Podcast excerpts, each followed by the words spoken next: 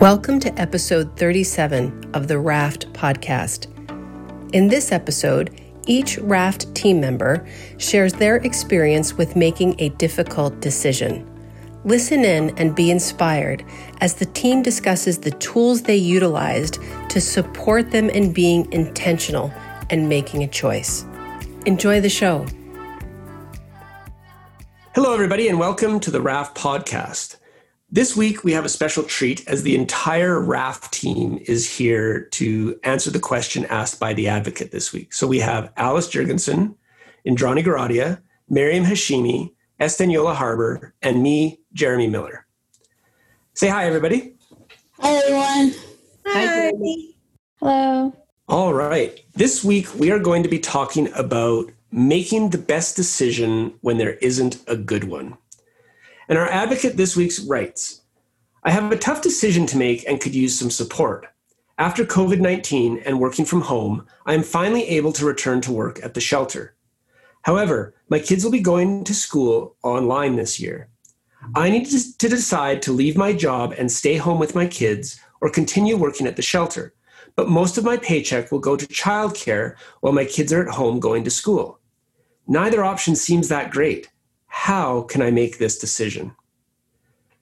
And so in this episode, we're each going to share a tool that we use and have used for making the best decision when there isn't really a good one. And we're going to start with Alyce. First, let me say that I have so much compassion for this advocate and all the other advocates in this situation hard is an understatement. This is in, just a tough, tough situation. So I want to first acknowledge that.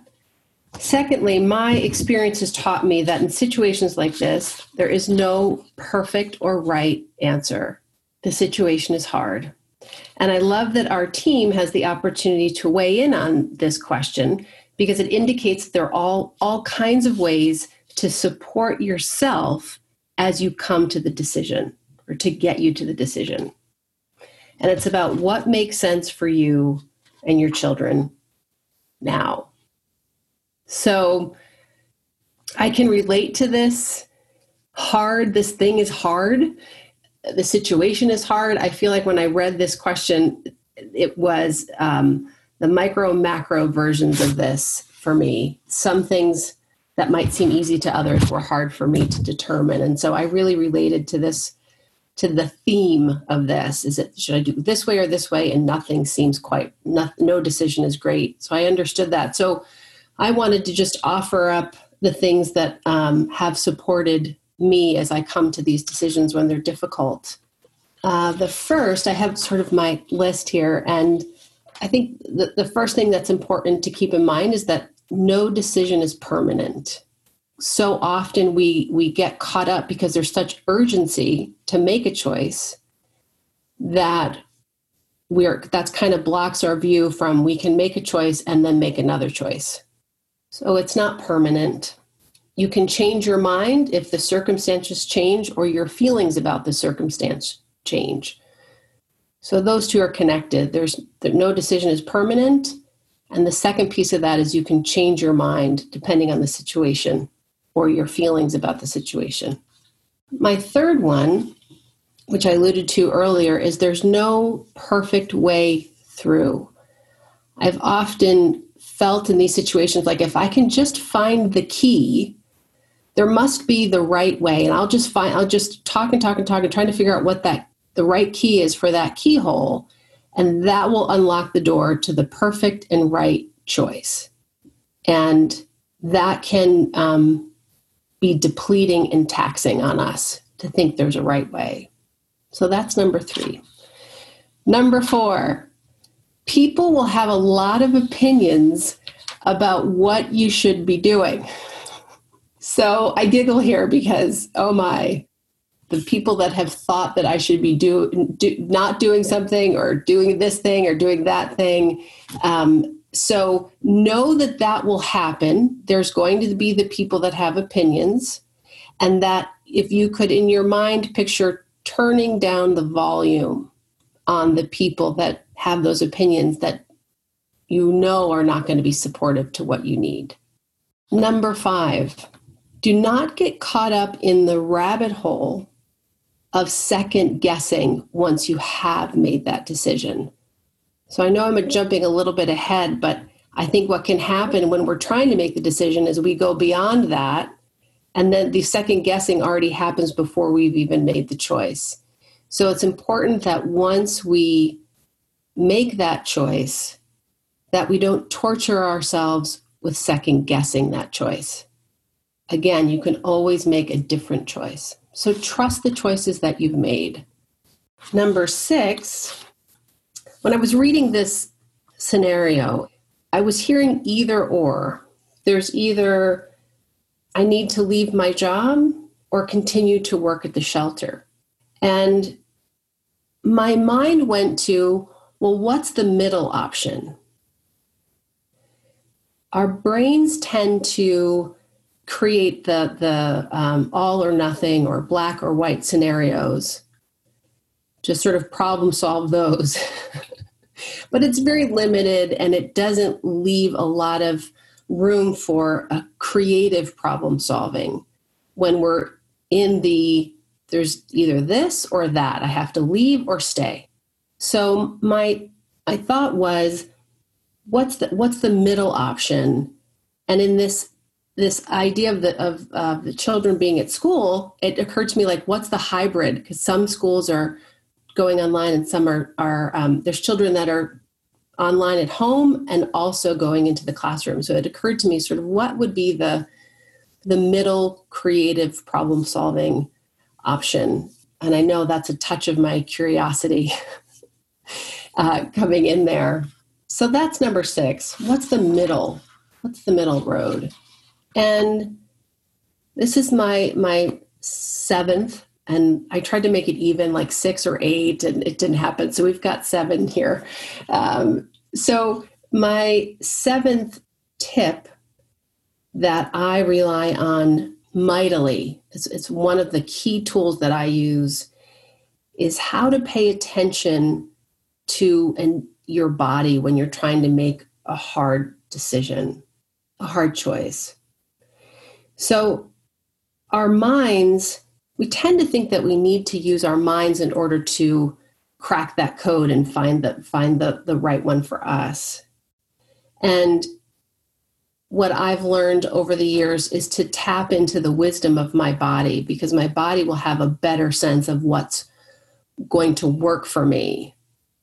I hesitate to even say right or wrong but rather what's going to work for me the way that I use that tool is I might imagine the different scenarios, witness those different scenarios. We talk about in the RAFT curriculum, going to the movies exercise, where we imagine having hard conversations. And so it's a bit like that, where I imagine a scenario and then I observe that scenario. And while I'm observing the scenario, I pay attention to what's happening in my body does that situation make me more tense or does it make me feel lighter? Those tend to be the, the, the two avenues.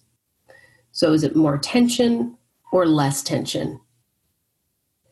And if there's an opportunity to do that while you know, when you wake up in the morning or in the middle of the day if you have a couple of minutes or at night it depends on what works for you but those moments of quiet where you can tune in play the scenario and notice how your body's reacting.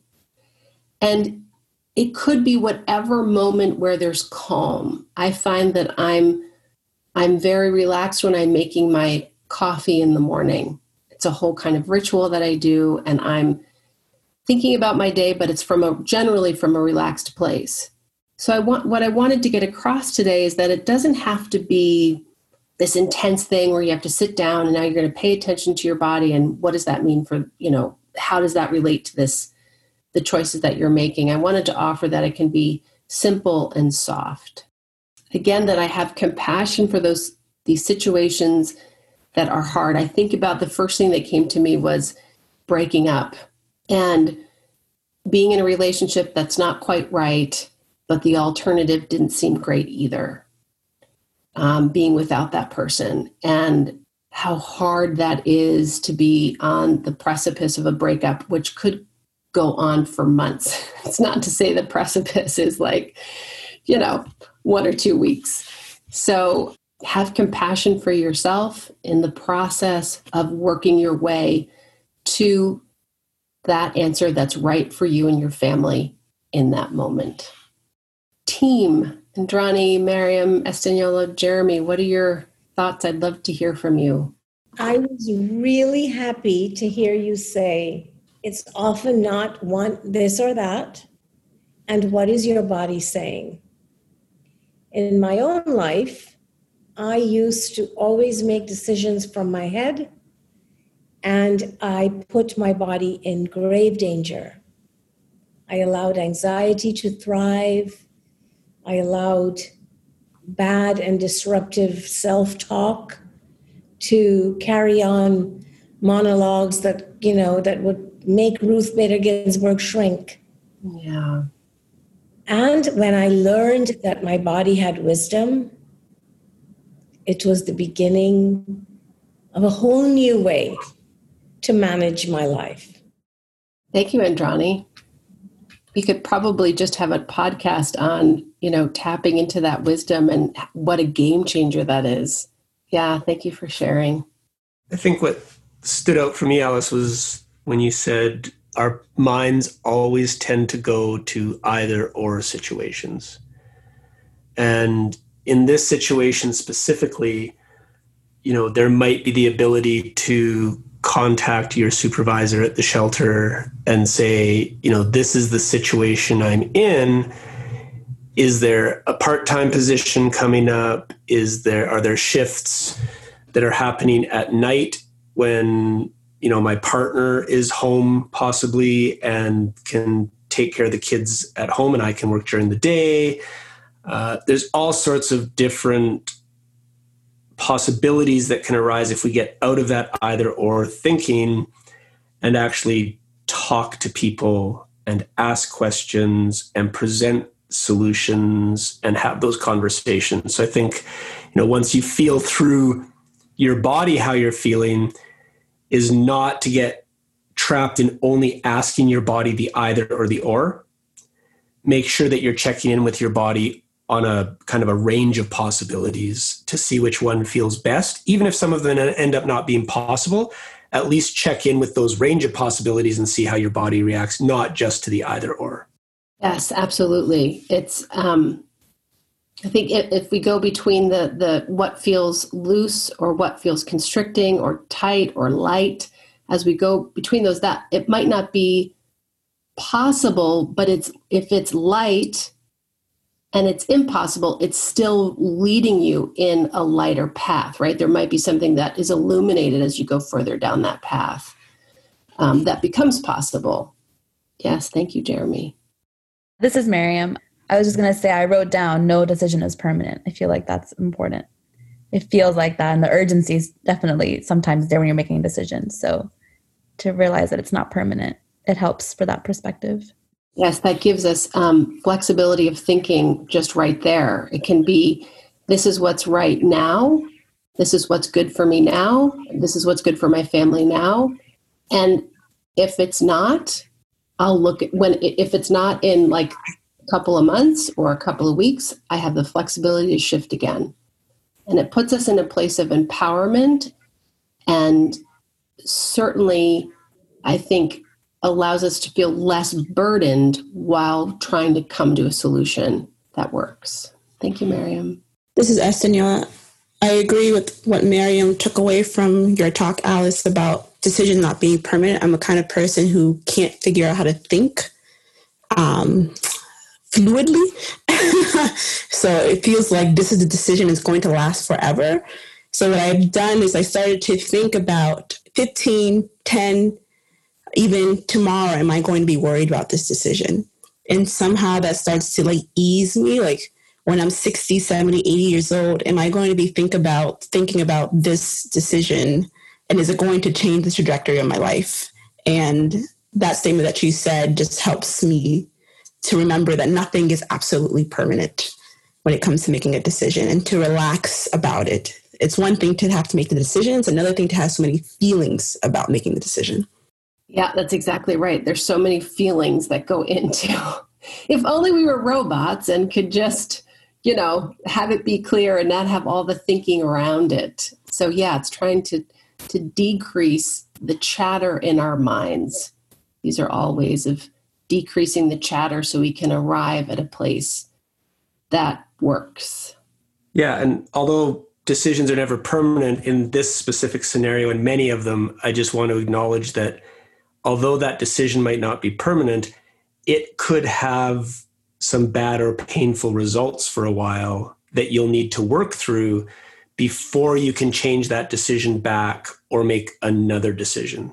So we're not just covering the fact that make one of you know go either way on this decision. It's not permanent. You can change it back. But that doesn't mean that you would be able to call the shelter the next day and ask for your job back. It could be months. And so just want to acknowledge that we still get to make decisions they're not permanent but they can have some some tough results and that's okay too because we're the one making those decisions we're in control of that even when it doesn't necessarily feel like we are next we are going to hear from Esteniolla. I just need to do like a mini scream first. Ah! Okay, I'm ready. so I don't have the experience of navigating COVID as a parent and certainly not as an advocate, but I definitely empathize because I know the feeling of wanting to be in control of my life and feeling completely helpless when I'm not. So I wanted to offer what I default to in my personal life when I'm faced with two difficult decisions that leave me feeling helpless, and that is prayer there was a season in my life, I'll just tell you a quick story. There was a season in my life when I was struggling to get health insurance. I was too old to be on my parents' plan and not poor enough to get the free state provided health insurance, but I had figured out how to get health insurance through my grad program as an AmeriCorps Vista. And as soon as I got it, I scheduled a doctor appointment to deal with a bowel issue that I was that was getting progressively worse for like months. So weeks later, I arrive at my appointment and I did something I have never done before, and I haven't done it since then. I walk up to the receptionist and I ask her to double check that I have active insurance. So I'm watching her. She's clacking away at the keyboard for a good five minutes until finally she goes, Yes, ma'am, you do. So I'm like so happy. I go to the appointment not only do I go to the appointment, I sign up for all these tests. I go to see a specialist literally that following week. And then weeks later, I get a bill that literally makes my heart stop. It was thousands of dollars. I owed every last penny for the medical bills that I had accrued from those visits. After talking to my health insurance, I'm freaking out. I found out that I had never been insured in the first place, despite the receptionist saying I was. So I had two difficult decisions either pay this enormous bill, even though it was certainly under unfair conditions, because I thought that I had insurance and I was told I did, or refuse to pay it because I was right to not pay it, and also because I couldn't afford it, and let it go to collections and mess up my good credit. And I just told you I'm someone who likes to have control in my life, so having bad credit is like a nightmare for me. So at the time, I was a fairly new Christian. Um, and I had seen God do some miraculous things in my life and other people's life. I was such a, a newbie. I did the only thing that I knew how to do, which when I was desperate, I just started praying. I think I said something like, God, this is an injustice. I'm so angry. What can you do about it? I was actually commanding him, which is sounds really silly right now, but I was basically saying, I'm desperate. I need help. Um, get me out of this situation. And this went on for a year of me talking to the insurance, talking to the collections agency, trying to explain the situation to them, talking to third party medical businesses, documenting everything, all the while praying and praying and praying and praying to just get some sense of um, normalcy and peace in my life. And it was a complete nightmare. And what I found was the most discouraging was that people in my life who also were per, uh, self proclaimed Christians were doubting my faith and saying, why don't you just pay the bill? First of all, I didn't have money to pay the bill, so I couldn't even do that. But it was a bummer because you would think that they would encourage me to utilize this tool trying to figure out how to navigate this difficult decision. And honestly, towards the end, I started to believe them. So one day, it's like a year later, I wake up and I say, you know what? I'm just going to pay this stupid bill and arrange a payment plan so that I don't mess up my credit, even though I know that this is totally unfair. But I was tired of this medical bill hanging over my head and could not delay the decision anymore. So I picked up the phone. Oh, I don't want to get teary eyed as I talk about it. I picked up the phone and I called, and the operator said, Ma'am, what are you talking about? There is no outstanding bill in your name. And I literally said to her, Lady, I'm yelling at her. I said, Lady, stop playing with me. And I gave her my information again, my date of birth, my full name, my address. This is the amount of the bill. This is the claim number. And she simply repeated the same statement again, and then she responded, There is no bill under your name. I'm still in disbelief. I said, Lady, email me the proof. So I gave her my email address. and she emails me a statement, and it literally says zero. I hung up the phone. I must have went through a range of emotions after that call, from like laughter to crying to dancing to shouting thank you at the top of my lungs. I think I might even called some of my family members and said, I proved you wrong. The bill is zero. Thanks for discouraging me. and I mentioned this story because there were key learnings that came out of the process of using prayer to navigate this two decision for one, I was grateful that a miracle had been performed. I still don't know to this day how it got performed, and I personally believe it was God. But even if you don't even use prayer, you don't believe in God, or whatever your faith may be, I hope that these learnings from the process of using prayer would be helpful. The first one being there is always a third option when it may seem like there are only two difficult decisions. For me, my third option is always God. And for you, maybe someone or something else. But my point is that you should allow yourself the time, whether through prayer or some other means of waiting to find it out. There have been times when the best option for me was to not choose any of the options before me, and that was okay too. The second learning that I found from this process was no decision is urgent. I actively delayed the financial outcome of this situation for a year. I didn't avoid it. I didn't pretend it wasn't there, it certainly was, but I was determined that it would be done at my pace and my comfort level. And then the third was that prayer is a self care tool that built for me faith, courage, and peace about a decision, especially a hard one. At the end of this journey, I had decided in my heart, I literally had decided in my heart that I was going to take full responsibility for the medical bill, even though I knew it was not my responsibility. And then right then, when I was at peace with that decision, is when I believe God honored it by taking care of the entire bill himself. So for me, persistent prayer to God has never failed. And I hope this is an encouragement to advocate, advocates who already utilize prayer as part of their self care and decision making process, um, and for advocates who are wanting to explore it, especially for two difficult decisions that you are facing that are not ideal.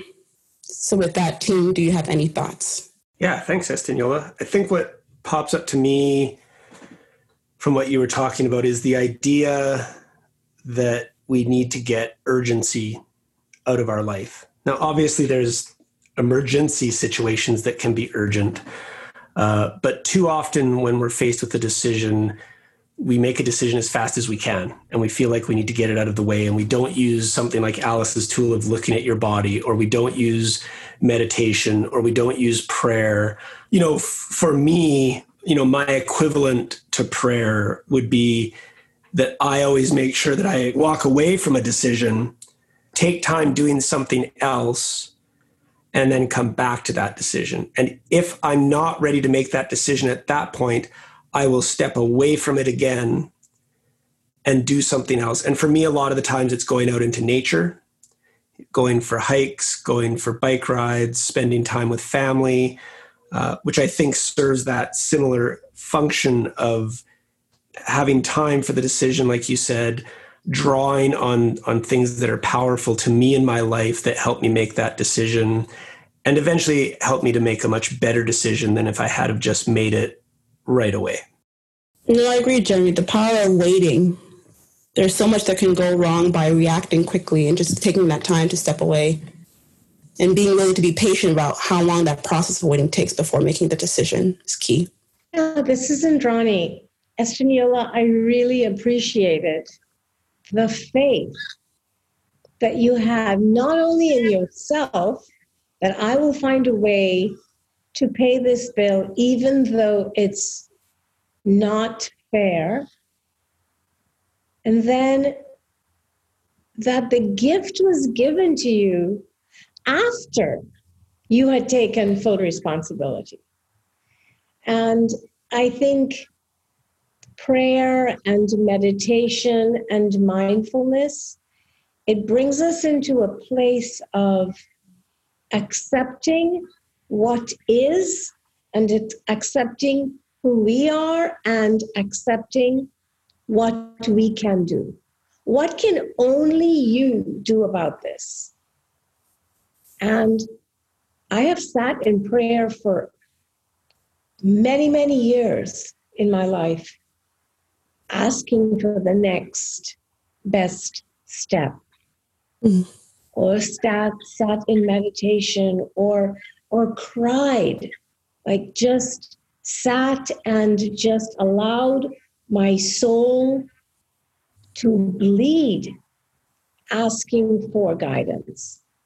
And I, I think all of that is allowing us to just stop vibrating as if we're frenetic and begin to slow down everything. And yeah, things happen, and the only word that can ever describe it is miracle. And I'm going to take that because it, if it feels like a miracle to me, it's a miracle to me. Thank you. Thanks, Indrani.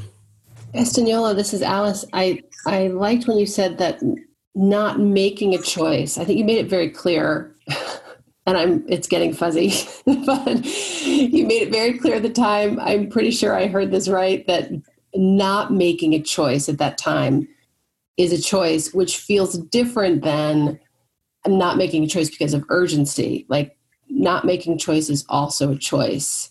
Mm-hmm. This mixture of all the options that may occur with the the either or. One simple addition to that is either or or no choice right now. And that can bring contentment. Just that. I don't have to decide right now. So I wanted to highlight that feels different than not making a choice out of urgency. Not making a choice at the moment is also a, a great option. Thanks, Alyce. Thank you for listening to the Raft podcast. You can email us at info at raftcares.org and anonymously share your own questions or challenging situations to be answered on the show. If you would like to learn more about our free trainings, send an email to info at raftcares.org. You can also sign up for our free advocate resources on our website. Click on the link for domestic and sexual violence advocates, and be sure to look at the website for upcoming virtual training opportunities. If you have any questions, you can email our team at info at raftcares.org. We hope this podcast has been a source of support and comfort to you in the amazing work you do in this world. We see you.